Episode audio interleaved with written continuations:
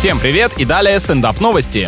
Американские ученые утверждают, что чашка кофе в день увеличивает физическую активность и выносливость. Такой допинг помогает, например, пройти дополнительную тысячу шагов. Это 100% работает, если вы живете где-то в захолустье и до ближайшей точки продаж надо еще добраться. Исследование также доказало, что одна порция бодрящего напитка в начале суток уменьшает длительность сна ночью примерно на полчаса, а каждая дополнительная кружка еще на 18 минут. Получается какая-то бодрость замедленного действия. Ее можно использовать не только с целью оживиться сейчас, но и чтобы завтра встать пораньше.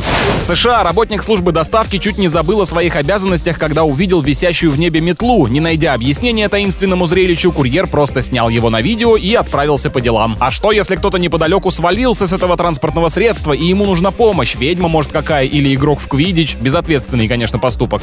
С вами был Андрей Фролов. Больше новостей на energyfm.ru.